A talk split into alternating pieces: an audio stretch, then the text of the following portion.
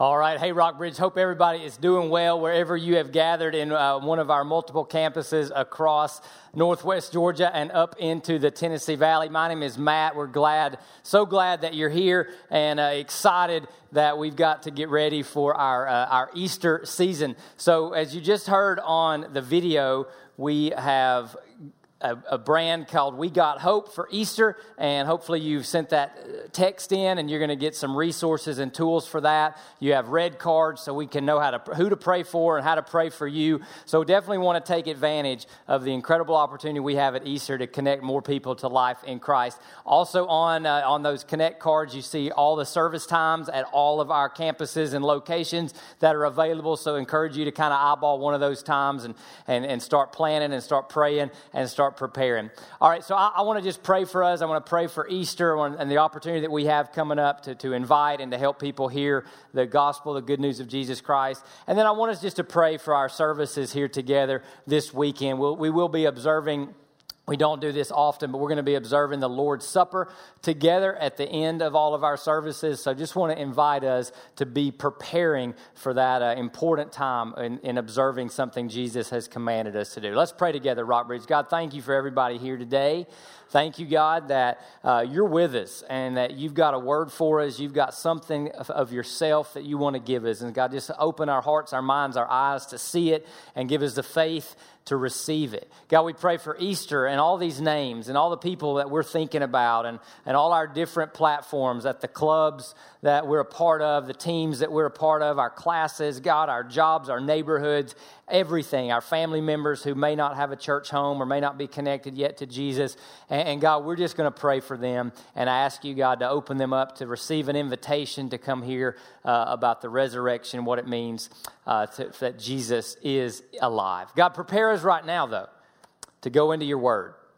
And may your word go into our hearts. In the name of the Father, the Son, and the Holy Spirit, we pray. Amen and amen.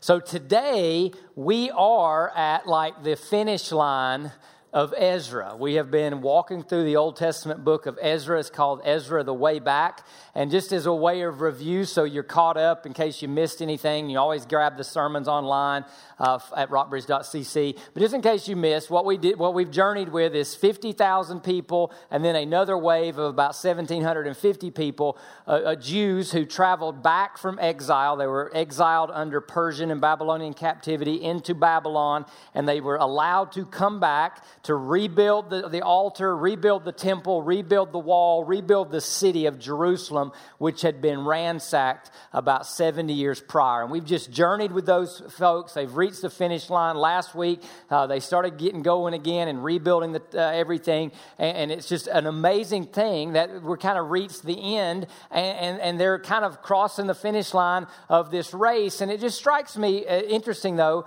that we all love good outcomes, right? We love happily ever after. We love to reach the goal, to reach the destination, to cross the finish line. Hopefully, we're if we're racing, hopefully we're in first, or hopefully the person or the team we're cheering for uh, gets to the end. I mean, we like results. You know, we've got a scoreboard and we like to know that we've won and we, we like positive outcomes. We like the destination, the bottom line of the stock market. How did everything go today? So there's a tendency for us to celebrate getting there and arrivals and outcomes and results and destinations. But, but the question I want us to wrestle with today, this weekend, in our time together is if God, if what if God is after more than just the bottom line? What if God is after more than just the final score? What is God what if it's not just about getting to the finish line and crossing the finish line? What if God is after something more than that? And a lot of times, you know, even in Christianity, we make Christianity out to be a destination religion. Hey, as long as I get to heaven, you know, and, and, that's the goal. And everything that happens in between is sort of, eh, you know, negotiable and immaterial. So we can be all about the end and forget about the journey and forget about things in the middle. And so when I say, what if God's after more? What if there's more that for these Jews that have returned in exile? What if there's more than just, hey, at the end of the day, the stocks look good and we're rebuilding the city? What if, what if there's more that God is interested in? And that leads us to Ezra 9 and 10. And here's my question. And Ezra, I have the question of why is Ezra 9 and 10 even in the Bible? Because here's the thing we've been talking, and this covers, you know, uh, uh, like about a 100, 150 year period of time. And the whole time we have been talking about rebuilding the city, reestablishing the altar and worship. And in Ezra 9 and 10, we don't talk about that at all. I mean, the destination, the goal, the finish line, the scoreboard aren't even mentioned. There's something else that gets mentioned, and it's that more that I want us to see and want us to realize. It's, it's that more that God is interested in. So, God is interested in more than just where you go, maybe when you die. God is interested more than you just getting baptized or, or you attending church. God is interested in more than you know you doing a couple of good things and being a good person.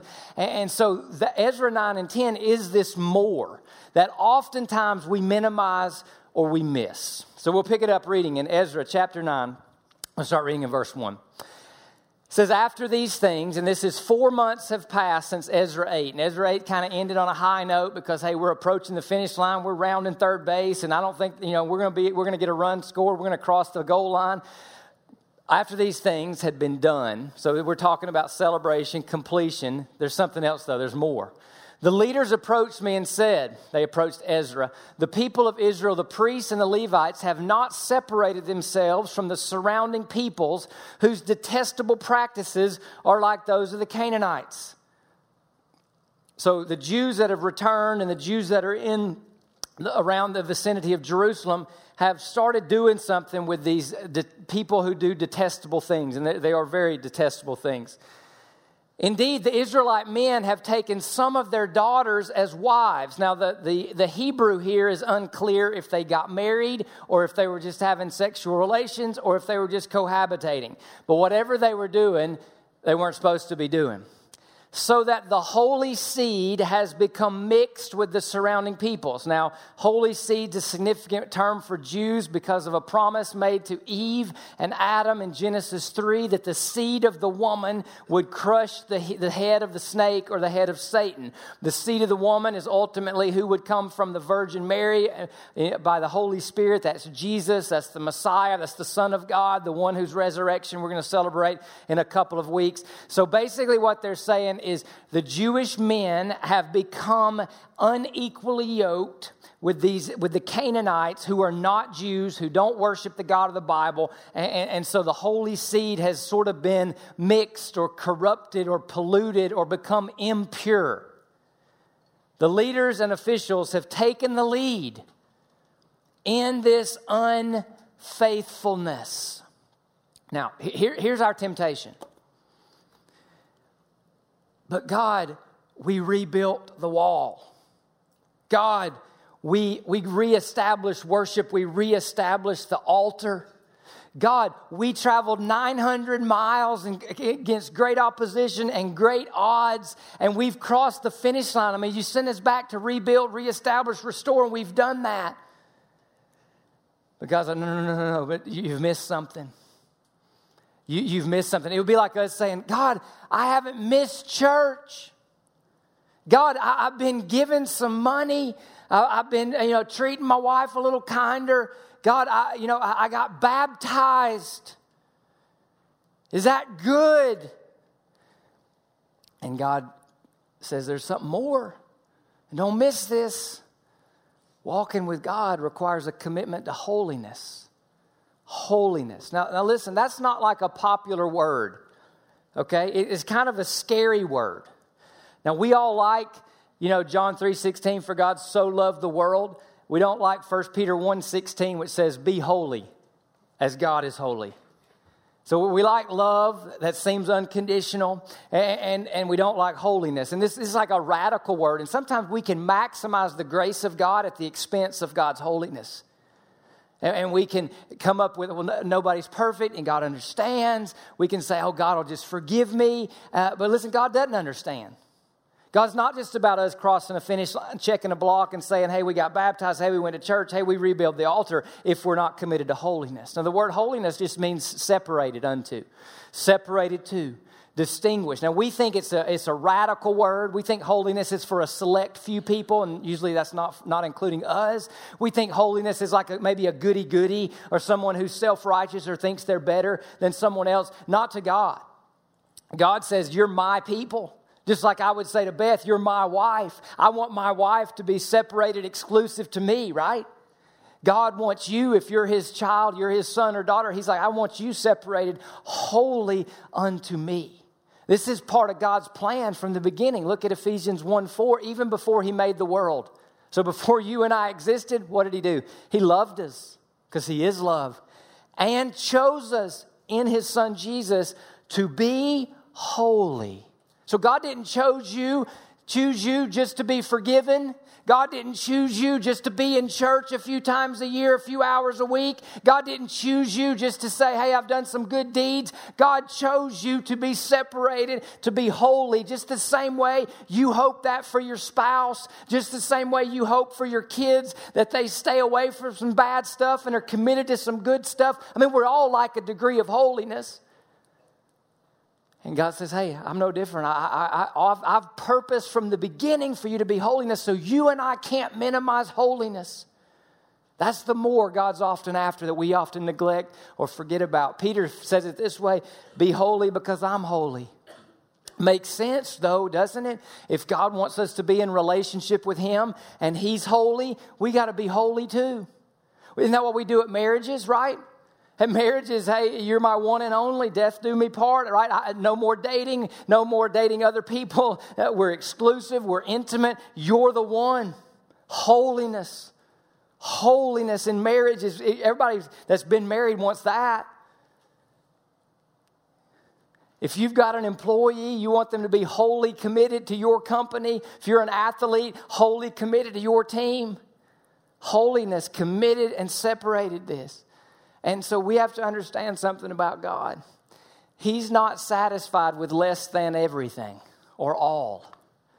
So when you become his son or you become his daughter, listen, listen, listen, listen. He's not satisfied with just part of you, he wants all of you. He loves you that much. He's jealous for all of you. What if I said to Beth, Beth, I'll be your husband on Monday, Wednesday, and Friday, and every other weekend? I wouldn't go real well. right? Listen, let's, let's, let's put it in these terms. What if I said, hey, I'm going to act like a Christian and be a pastor about four days a week? The other three, though, you all should have a problem with that. You would have a problem with that. You and I, we're no different, and God expects all. He's a 24 7 God, holy, because He's jealous for our love and jealous for our relationship.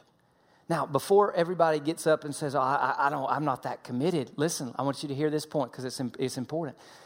He is for our highest happiness God's, God's, God wants you to be as happy as possible in Him and, he, and, and, for as long as possible. And the only way you can have the highest happiness that lasts forever is to be happy in Him.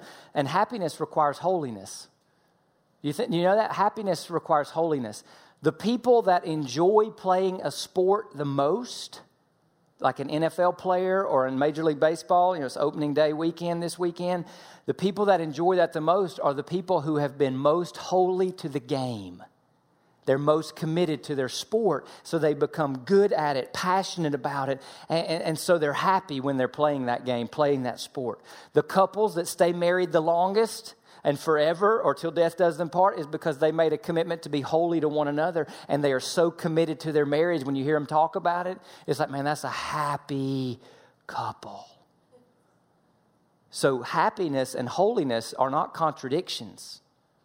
In fact, happiness, holiness supports your longest, most enduring, and best form of happiness. And is, could it be, could it be sitting in here today that the reason you're dissatisfied with God or the reason you would rate your relationship with God as on the rocks or non existent is because you haven't been as committed to holiness as God is jealous for you? That God's more committed to you than you're committed to God? And, and, then you look like, what, God, what's wrong with me? Or what's wrong with you? Why aren't you, you seem, uh, it's silent in my prayers. Church is sort of dry. The Bible is sort of dry. I don't even think I'm going to come to church anymore because meh. And God's sitting up and said, look, I haven't moved. You've just thought holiness wasn't part of your journey with me when it is. But holiness and happiness coincide. Look at this in the Word of God. 1611 of the Psalms, you will make known to me the path of life. And look what that path includes. In your presence, and God's holy, so we could say in your holy presence, is fullness of joy. Fullness of joy. In God's presence is fullness of joy. In your right hand, and we could say in your holy right hand, because God's holy, right? There are pleasures forever. So holiness and happiness don't contradict. In fact, holiness or happiness maximizes holiness when it's in God. So Ezra gets this news, and how do we think Ezra responds? Listen to his response. When I heard this report about the intermingling of the Israelite men with the Canaanite and others, uh, pagan women, I tore my tunic and robe, pulled out some of the hair from my head and beard, and sat down devastated. Now, I ask you, what's your reaction to Ezra's reaction? Because I think from our from you know we want to we're very image conscious, and a lot of times what's going on on the inside we mask by what's what we look like on the outside. Ezra just makes his outside look like his inside. That's no hypocrisy. That's no pretension. That's I'm not trying to appear one way when actually on the inside I'm devastated. He's undone, he's broken because the people have violated the holy requirements of a holy God. And so he's broken. And so ask yourself this question, okay? When's the last time you felt this way about your unholiness or about your sinfulness? When's the last time that's happened? Because, see, listen, listen, we, I'm, I'm a big grace guy. I mean, the, the price Jesus paid is always big enough to get you out of the mess you made. His blood is that sufficient.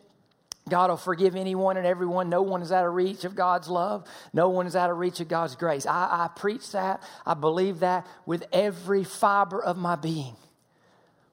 But you cannot minimize the holiness of God in order to maximize this concept of cheap grace or the grace of God. We cannot sit out here and say, oh, I'll just confess my sins and God will just forgive me if we're not committed to walking in holiness. We can't play games with God's holiness. In fact, I'll take it another, another step and say that our view of holiness really corresponds to our view of God. And if at some point our sinfulness is not devastating to us, then our, our view of God is off and incorrect. If you go through the Bible and when anybody has a manifest encounter with God, and I'm talking Isaiah 6, I'm talking Mount of Transfiguration, I'm talking Book of Revelation, usually the two words that come out of their mouths are holy and worthy. Usually the physical response is they fall down because they're undone. So, so we have to have a view of God that is higher than He's my friend or He's my bosom buddy. He's a holy God, and He's jealous for you. And if we don't see Him that way, then today maybe is an opportunity for you to correct your view of God. So, what happens next? We get another view. So, everyone, now, so it goes beyond Ezra, everyone who trembled at the words of the God of Israel gathered around me because of the unfaithfulness of the exiles, while I sat devastated until the evening offering. At the evening offering, I got up from my time of humiliation. Now, listen, here's the thing this is, what, this is what's even crazier. Ezra hasn't shacked up with these Canaanite women. He hasn't committed this sin, but he owns it because he's part of the people of God. So I, I want to say this, Rockbridge. Listen, listen, listen, listen. When one of us sins in this church, and we call this church our church, it affects all of us. When our, when our nation, when our cities sin, you know, when we have systemic sins of, of, of racism or ignoring the poor or defaming, you know, the name of God or defiling marriage or not standing up for the cause of the unborn, it's on all of us to be humble in the presence of a holy God. So I, I, got up from the time of my humiliation with my tunic and robe torn. And what we're seeing now is that if, if walking with God requires a commitment to holiness, it also requires a commitment to repentance. So, so listen, God's not expecting perfection. God is always expecting repentance, which is a new direction. Repentance is my mind is changed. Repentance is I'm undone, I'm broken. And we're going to talk about what repentance looks like in just a minute. So, if we're committed to God's holiness, we have to be committed to repentance. Now, listen, listen, listen, listen. Repentance is not, God, please forgive me for my sins. Amen. It's a little, it's deeper than that. We know it's deeper than that because we've got a man who's humiliated, devastated, sitting here with half his beard torn out, with his tunic and robe torn. So, walking with God includes this re- commitment to repentance, and we're going to look at what repentance looks like. So then I fell on my knees and spread out my hands to the Lord my God, and I said, My God, I am ashamed and embarrassed to lift my face towards you, my God, because of our iniquities are higher than our heads, and our guilt is as high as the heavens. We're not sugarcoating anything. We're not trying to appear less wrong we're just laying it out there. So repentance involves seeing our sin correctly, seeing our sin correctly. Okay? And, and, and I would say there's about three things that that requires or that mandates. Uh, so, first, see the sin correctly, which means we have to oftentimes see the sin beneath the sin. See the sin beneath the sin. So, the, the sin that came to the surface is hey, the, the Israelite men are shacking up or marrying or cohabitating or having sex with the Canaanite and, and a lot of other ites women in the region. That's the sin that bubbled up from the surface. Underneath that, though, is simply this they prefer sex and women to God, and that's it. And, and they, I'll ha- I, I want to have it my way on Friday night and look good on Sunday morning. So there's two sins there. So you got to see the sin that comes up like the iceberg that you finally see. Oh, they're shacking up with the Canaanite women when they're commanded not to, but really they have unbelief in their hearts that they just don't like. They just they prefer that to God. So so you know it'd be like this. If your sin is, hey, I get drunk on Friday and Saturday night. I didn't say you had a beer. I said you got drunk, right? You could have a couple of sins beneath that sin because you're using beer and alcohol because you want to be fit in with a crowd so your sin is you prefer to please the crowd more than you prefer to please god. That's your, that's your second sin so you're not just oh god forgive me i got drunk. God i'm living for the crowd's pleasure rather than your pleasure. Or, or maybe it's because that's how you handle stress and alcohol is your refuge when god wants to be your refuge. So that, that's, your, that's your second so you see there's sin and then there's sin beneath the sin and, and here's what I've discovered. Please hear me. Repentance has to be thorough. It's not enough for you just to quit getting drunk on Friday night. It's not enough for these guys just to get, you know, to quit the, the shacking up with the ladies.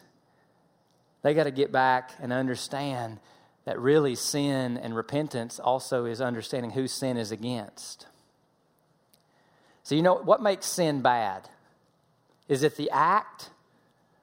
See, as long as it's just about the act, we'll find reasons to excuse the action. Hear me. As long as you see sin as just what you did or what you're doing, you'll find reasons. And let me give you an example. Well, it's just a white lie, as if that's uh, lesser word. You know, if that's that's not as serious. Or, or you or you or you can say, oh, but we're in love. And, and love is kind of what adults do, right? They make it. You know, I mean, so you can find reasons if it's just about the action, but as soon as you realize all sin is against that holy, jealous for you God, then it's, oh my goodness. There's no excuse in that. There's no excuse in that. Right? And so, so think of it this way like, I like peanut butter, love peanut butter. Now, my, imagine, to, imagine one of my kids a, has a peanut allergy. Suddenly, having peanut butter around my son is wrong. God's allergic to sin. Not the sins that you think are bad or the sins that you think, oh, well, maybe he's got, but God understands on that one. No, he doesn't. He's allergic to it. And he's jealous for you, all of you. So you got to lay it down and repent. And then there's a difference when we repent godly sorrow versus worldly sorrow. Worldly sorrow is, I want to save face. I'm sorry I got caught. I want to minimize the consequences. Godly sorrow is, I'm tearing my beard out. I'm tearing my robe because that's what my heart looks like. I've offended and hurt and grieved the holy God who is jealous for me and my love. All right? Repentance continues. We go to verse 11. Though we are slaves, our God has not abandoned us in our slavery. So God hadn't abandoned them. That's good news for every single person here. So this is not just, hey, do better, try harder, don't make God mad. God's still with us in this. He has extended grace, undeserved, to us in the presence of the Persian kings, giving us relief so that we can rebuild the house of our God and repair its ruins. But it's more than rebuilding the house of our God. We have to rebuild our very lives because we're holy unto the God who's jealous for us. To give us a wall in Judah and Jerusalem, now our God, what can we say in light of this? What, in light of what we've done, what can we say? And there's no answer, there's no excuse, there's no defending it. There's no, but you don't know what they did to me, but you don't know what I went through. I'm the victim here, God. No, no, no, no, no. What can we say to this? For we have abandoned the commands you gave through your servants, the prophets, saying, The land you are entering into possess is an impure land.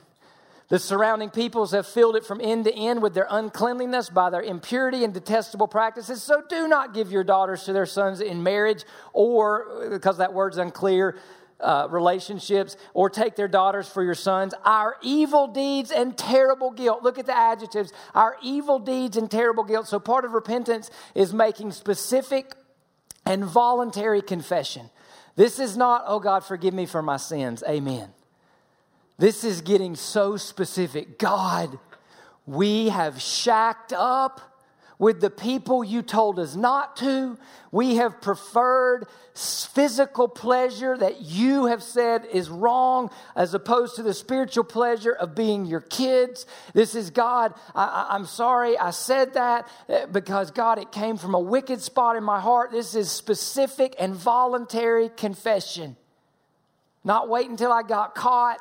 It's I go to the Word of God and I let it search me. I don't miss church because I need the Word of God to, to speak to me so I can find out if there's hidden faults in me, if there's sins that I've committed that I need to deal with. And so we're doing this. And as we prepare our hearts in just a few moments to take the Lord's Supper, we're looking and saying, okay, God, because right now, I'm, what I've been praying for is that right now you kind of know where you've not been holy to Him. And look, he, He's not trying to pursue you to pay you back. He just wants you back. All of you back. So don't hear me. God's out to get you. I'm not saying that. That all went on Jesus on the cross, the one that this temple foreshadows. So he's not trying to pay you back. He's just jealous to get you back and that you would want him back. And then he goes on with his prayer. He says, You, our God, have punished us less than our iniquities deserve. Less than our iniquities deserve. There is not, if you are taking a breath and listening to me preach right now, there is not a single one of you that cannot and should not say this when I ask you how you're doing better than I deserve by the grace of a holy, jealous God.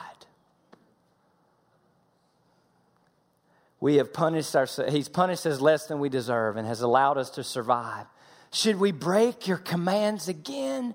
God, wouldn't you become so angry with us that you would destroy us? That's what we deserve. Leaving neither remnant nor survivor. Lord God of Israel, you are righteous, for we survive as a remnant today. We're only here because of you. And here we are before you with our guilt, though no one can stand in your presence because of this. Look at this. Look what he says. There's a contradiction here.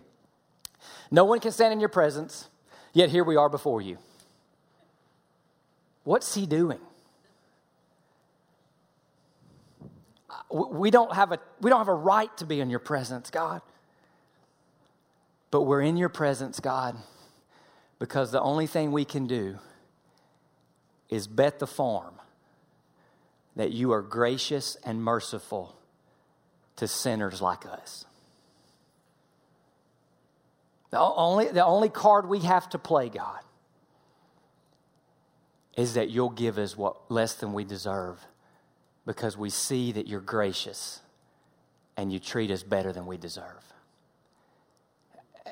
And so part of repentance is this it's not staying focused on our sin and ourselves. Because a lot of times when we sin and we know we've sinned and we're devastated and we're broken and we're willing to tear our beards out, a lot of times when we sin, we just, oh, my sin. And we just keep looking at the sin, and, and the devil puts us on rewind. Mm, here's what you did. Mm, here's what you did. Mm, here's what you did. And we think God's like punishing us, and God's like this reminding God.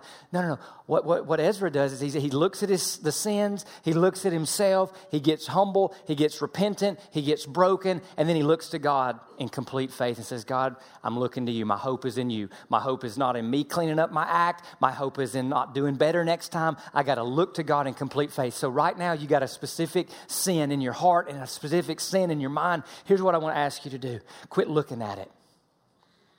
Right now, you know, sometimes you get a mirror in front of your face and it's like, man, I'm no good. I'm no good. I'm no good. Quit looking at yourself. And I want you to look at God. I want you to look at God, who in a few weeks we're going to celebrate the fact that that God went to a cross with your specific sin, with the specific sin you've been committing most of your life or you've just been committing a couple of weeks ago. You quit looking at the sin, quit looking at yourself, and I want you to look at, God, look at God and I want you to start banking and betting on the fact that He is gracious and He he's merciful.